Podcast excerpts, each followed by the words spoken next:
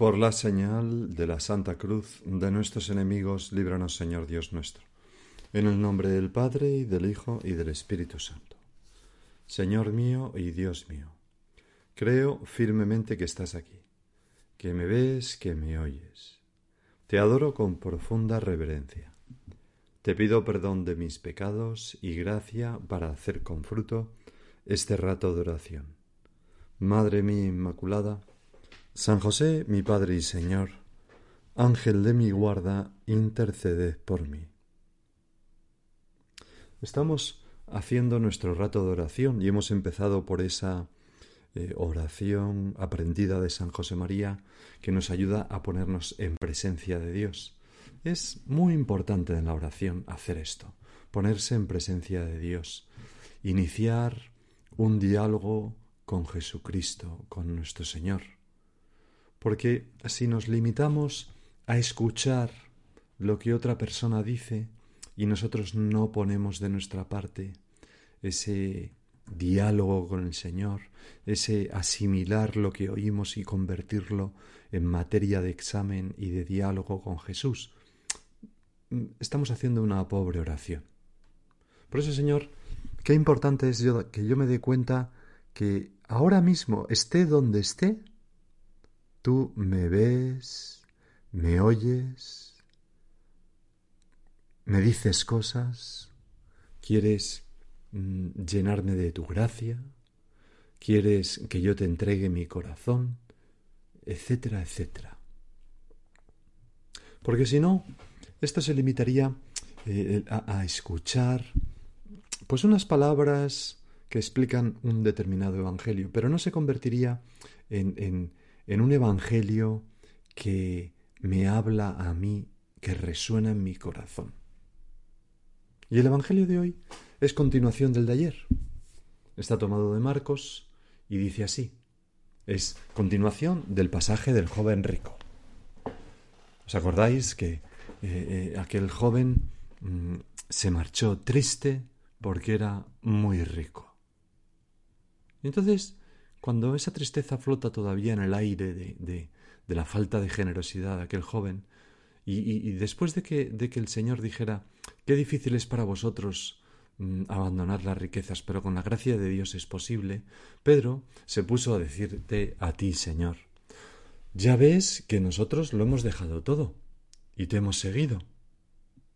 Jesús dijo, es Pedro lo dice como como diciendo, bueno, y y entonces nosotros ¿qué va a ser de nosotros? ¿Qué nos vas a dar?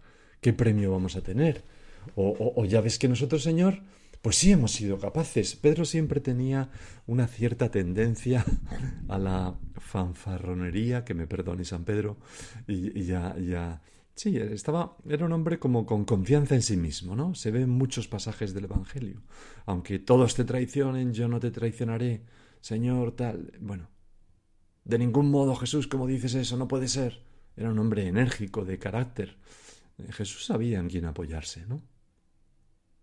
Bueno, pues Pedro le dice, ya ves que nosotros lo hemos dejado todo y te hemos seguido, como diciendo, aquí estamos nosotros, más chulos que nadie.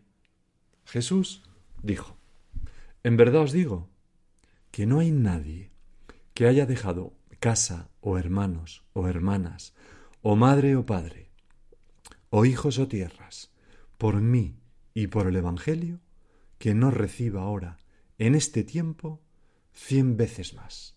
Cien, cien veces más casas y hermanos y hermanas y madres e hijos y tierras, con persecuciones, añade Jesús, y en la edad futura vida eterna. Muchos primeros serán últimos, es decir, mucha gente que ha tenido aquí todo, pues no tendrá nada. Y muchos últimos, primeros. Y mucha gente que ha vivido aquí pobre, desprendido de todo, sin otro afán que hacer el bien pues tendrán muchísimo. Serán los primeros en el reino de los cielos. El joven rico cumplía todo, pero su corazón no era libre para seguirte, Señor. Estaba atado, estaba atornillado a los bienes de la tierra. Quería volar, pero no quería soltar sus riquezas. Y no voló. se fue triste y entristeció a todos a su alrededor. Lástima de chico. Qué difícil es que los ricos entren en el reino de los cielos. Y entonces es cuando viene el bueno de Pedro, bendito Pedro, y te dice esta frase, ya ves que nosotros lo hemos dejado todo y te hemos seguido. Como diciendo también, puede que no seamos tan ricos, pero lo hemos dejado todo por ti, Señor. ¿Qué nos va a tocar? ¿Cuál va a ser nuestra recompensa? Y yo pensaba, Señor, ojalá pudiera decir esto yo. Ojalá todos nosotros pudiéramos decir esto. Señor, ya ves que nosotros lo hemos dejado todo y te hemos seguido. Señor, ¿qué he dejado yo por ti? ¿Qué estoy dispuesto a dejar por ti?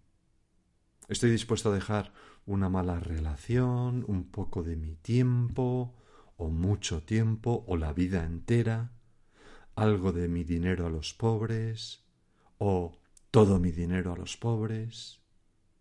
Estoy dispuesto a, a, dejar por ti una, mm, mm, una distracción, un entretenimiento, un modo de diversión que no es que me haga daño, pero no me hace, no es más que una pérdida de tiempo. Estoy dispuesto a dejar todo aquello que me aparta de ti. Aparta, Señor, de mí lo que me aparta de ti, lo que me aparte de ti. Era el texto de unos azulejos que, estaban escritos y colocados, dispuestos en, el cuarto de San José María. Y tu respuesta, Señor, es una maravilla. En verdad os digo que no hay nadie que haya dejado casa o hermanos o hermanas o madre, bla, bla, bla, que no reciba ahora, en este tiempo, cien veces más, y en la edad futura, vida eterna. El ciento por uno y la vida eterna. Un desfase. No sé si has visto alguna vez esa imagen de alguien en una máquina tragaperras con cara de aburrido, echando una moneda detrás de otra, y de repente da con la combinación ganadora y la máquina empieza a escupir monedas una detrás de otra que se le caen de las manos, se caen al suelo y la cara de alegría del receptor de ese premio, ¿no? Como diciendo, wow, ¿esto qué es? Pues algo así es el premio que nuestro Señor nos tiene preparados cuando nosotros somos generosos con Él. O piensa, por ejemplo, en esos amigos que cuando tú haces una pequeña cosa por ellos, luego se vuelcan contigo. ¿No? O pues tú le has prestado una, cosa y, de repente te regalan no sé qué. O tú, o sea, te dan más de lo que tú has dado. Pero muchísimo más, porque les ha conmovido el detalle, ¿no? O tú has, no sé, has tenido un pequeño gesto y ellos te, te, te dejan su casa, te abren las puertas de su casa, te hacen un pequeño homenaje cómo, cómo alegra, ¿no? Ver, ver esa generosidad. Pues así hace Dios con nosotros.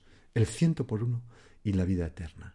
Un, una cantidad de monedas que no podemos contener en nuestros bolsillos. Señor, que yo no me aleje triste por decirte que no. Recuerdo haber escuchado a la Madre Verónica contar la madre Verónica es la fundadora de, de Ieso Comunio, como sabes. Pues haber oído contar que cuando ella era una joven, antes de ingresar en el convento, el sacerdote de su pueblo, en una confesión, le dijo Mira, Verónica, si quieres ser feliz, cómprate unos zapatos. Si quieres ser más feliz, mata un cordero. y si quieres, cómetelos, ¿entiende? y si quieres ser totalmente feliz, Entrégate a Dios, hazte monja contemplativa. Y aquella mujer, pues acabó siendo monja contemplativa. Y, a juzgar por su, por la alegría que desborda, pues, pues eh, mm, le ha merecido la pena, ha recibido el ciento por uno. Pues tú, Señor, no eres como nosotros. Tú no eres extraordinario, o sea, no eres calculador. Te das ¿Y de qué manera? A veces nosotros tenemos miedo a ofrecer demasiado a una persona porque quizás no nos corresponda. Ese miedo no lo hemos de tener contigo, Señor. Tú eres extraordinariamente generoso, eres puro don, pura dádiva. El Hijo es el don del Padre. No calculas. Estás deseando que abramos un resquicio en nuestra vida, blindada tantas veces por el egoísmo, para entrar, pedir, recibir y dar en abundancia.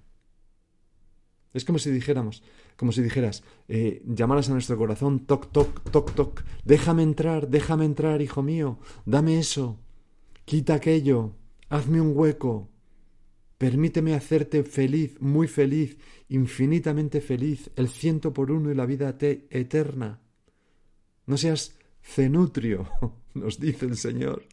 Y yo, Señor, que no me doy cuenta y permanezco y sigo atornillado a las cosas, a mis cositingas, a mi pobre vida llena de una felicidad tasada y medida, muerto de miedo a darte, a darlo todo y a darme a ti. Parece que se escribió para mí ese punto de camino, el 791. Dice así, Parece como si no estuvieras muy persuadido de lo que ganas al dejar por Cristo esas cosas de la tierra. Compara el ciento por uno y la vida eterna. ¿Te parece pequeño el negocio? Señor, dame, dame fe, dame fe para, para creerme esto de verdad. Dame fe para no tener miedo. Dame esperanza para esperar esto de tu misericordia y y de tu amor. Porque si no, iré por la vida con miedo y, me perderé ese ciento por uno. Y no quiera Dios la vida eterna, por supuesto.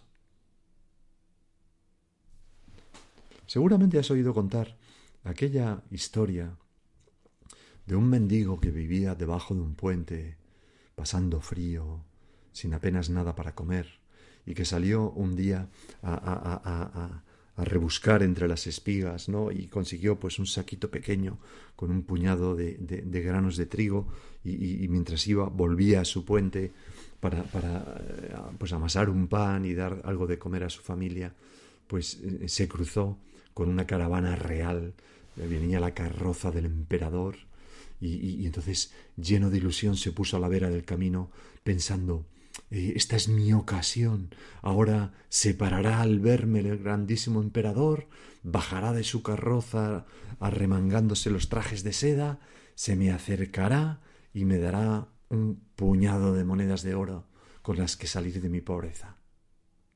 Y entonces, eh, efectivamente, se puso con ilusión a la vera del camino y, él empezó a pasar toda esa toda esa comitiva hasta que llegó la carroza real, se paró, se abrió la puerta, apareció el emperador, bajó, se acercó a él, extendió su mano y hizo el gesto de pedir en vez del de dar. Y entonces el mendigo se quedó desconcertado. Que el emperador, que yo pensaba que me iba a dar a mí para sacarme de mi pobreza, me pida a mí, que no tengo nada. Con pena abrió el saquito que llevaba con esos granos de trigo y cogió uno de ellos y lo puso en la mano del emperador. El emperador sonrió, cerró la mano, se dio la vuelta, se subió a la carroza, se sentó, la puerta se cerró y se puso en marcha la comitiva real. Y el pobre se alejó cabizbajo, lleno de tristeza, rumiando la ocasión perdida, hacia el puente bajo el que vivía. Y al llegar allí, sobre una mesa improvisada, vertió el saquito de, de, de, de pepitas de, trigo y al hacerlo descubrió que uno de esos granos de trigo se había convertido en un grano de oro, de oro puro, precisamente aquel grano que había regalado al emperador. Y entonces se dio cuenta de que si hubiera sido más generoso, si hubiera entregado el saco entero, ahora tendría una fortuna. Pero que por haber sido tacaño, solamente tenía ese grano de oro. Señor, pues así estamos nosotros ante ti. Tú nos has prometido el ciento por uno en esta vida, pero a veces, Señor, nosotros te damos tan poco que no nos puedes dar lo que quieres darnos. No nos puedes dar tu amor enloquecedor por mí, la paz de estar en tus manos, la alegría de tenerte siempre conmigo, de escucharte decir en la oración gracias. Me ha emocionado mucho ver ese gesto tuyo de generosidad conmigo. El entusiasmo de estar entre los que ayudan al Señor a la redención con mi vida. Sí, todo esto con persecuciones, porque tú estás en la cruz, Señor, pero eh, pero, pero no nos cambiaríamos por nadie cuando experimentamos todas estas cosas. Y todo eso empieza con nuestra generosidad contigo. Fíjate que el Señor ha prometido el ciento por uno en esta vida, pero ese uno es que es, mm, es, es como un número indiviso, ¿no? Uno, todo lo nuestro. Hay que darlo entero, nuestra vida, poco pero entero. En ningún sitio se dice que el Señor haya prometido el 50 por 0,5% o el 25 por 0,25%. Hay que dar el 1. Hay un punto de camino, el 145, donde se dice, un grupo de jóvenes en noble y alegre camaradería. Se oye una canción y después otra más, y aquel muchacho del bigote moreno solo yo la primera. Corazones partidos, yo no los quiero, y si le doy el mío, lo doy entero. ¡Qué resistencia a dar mi corazón entero! Y la oración brotó en cauce, manso y ancho. Este punto relata una anécdota que tiene como protagonista a Ricardo Fernández Vallespín, arquitecto, luego sacerdote, que en aquel momento era, hasta que estalló la guerra civil, uno de los primeros seguidores de San José María y el director de la residencia de estudiantes de Ferraz. Prácticamente todo el año de 1938, en plena guerra civil, estuvo como teniente de artillería en el célebre Frente de Madrid, a las puertas de la capital de España, cerca de Carabanchel. Tenía entonces 25 años y era uno de los hombres en los que se apoyaba San José María para hacer el Opus Dei. Y el 18 de diciembre de ese año escribió al autor unas palabras que originaron este punto de camino. En la carta, Ricardo Fernández Vallespín decía así El día de la Inmaculada y después de la Santa Misa nos invitaron a comer los infantes, él era de artillería. El alférez fue al Majuelo, una posición, y Parera y yo nos quedamos en el pueblo. Éramos unos veinte oficiales. El comandante del Tabor es de lo mejorcito de su clase. De sobremesa, vino abundante, se cantaron canciones de todos los tonos y colores. Entre ellas una se me quedó grabada.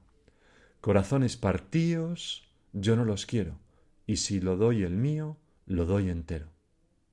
Qué resistencia a dar el corazón entero, escribía Ricardo Fernández de Vallespín a José María Escriba. Esta carta pues debió conmover al beato, a San José María, perdón, que veía cómo Cristo tiraba de los suyos en medio de las circunstancias más dispares y adversas, en plena guerra, en el frente.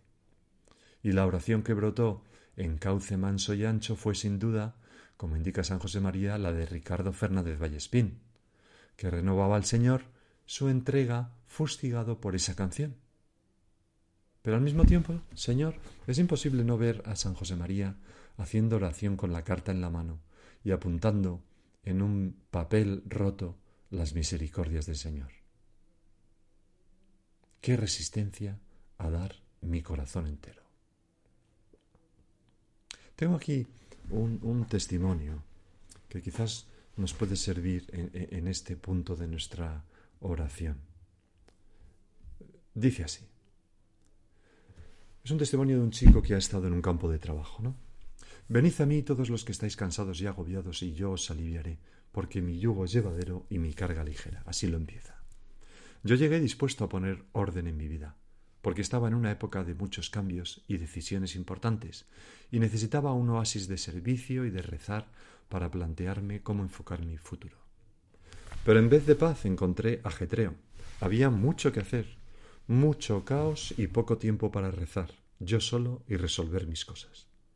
Al ver pasar los días empecé a sentirme un poco nervioso. Imaginaros, ¿no? En el campo de trabajo, atendiendo a gente necesitada, en fin.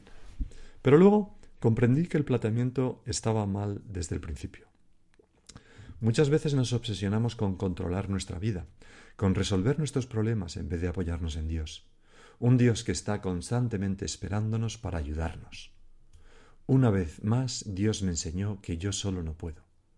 Así que decidí ponerlo todo en sus manos, tanto mis problemas como mis virtudes y mis actos. Todo se lo ofrecía en el rosario de la mañana, y como siempre, Él hizo nuevas todas las cosas. No penséis que empecé a tener más tiempo para mí mismo, al revés, tenía incluso menos tiempo. Pero me sentía libre, me sentía con la carga ligera de la que habla el Evangelio, que no es un eslogan bonito, es la pura realidad. Al vaciarme de mí mismo pude llenarme de Dios, y qué libre eres cuando tienes a Dios dentro. No es que desaparezcan los problemas, sino que los enfocas de una forma diferente, sintiéndote un ganador porque ¿qué más da lo que me pase si tengo un Dios que me ama? el ciento por uno. Y no solo me sentía yo libre, sino que veía que la gente era libre, libre del ruido, del móvil, de las fiestas, del alcohol, y poco a poco ibas descubriendo corazones gigantes y sin maquillaje. La gente se abría, soltaba el sapo que llevaban dentro y eran libres. Y cuando la gente es libre, ya solo queda una cosa en los corazones, el amor. ¿Y qué pasada cuando esto sucede? Cuando la gente ama libre y con total y con toda la fuerza posible, en esos momentos podías ver a Dios entre nosotros. El ciento por uno. Bueno, pues la Virgen es el mejor ejemplo de un modo singular y único. Aquí está mi vida entera, Señor, tómala. Así le dijo la Virgen, con su propósito de virginidad, por ejemplo, y luego con al decir que sí a ser la madre del Mesías. ¿Y qué recibió? Pues eso, el ciento por uno en esta vida. Primero hizo ese voto de virginidad y luego fue la madre del Mesías. Y la vida eterna. Y aquella bendición te llamarán bienaventuradas todas las generaciones. Pues tú y yo ahora podemos hacer propósitos también de ser muy generosos en nuestras pequeñas cosas, el uno, pero todo, todo, todo, todo lo que podemos, el uno entero para ti, Jesús.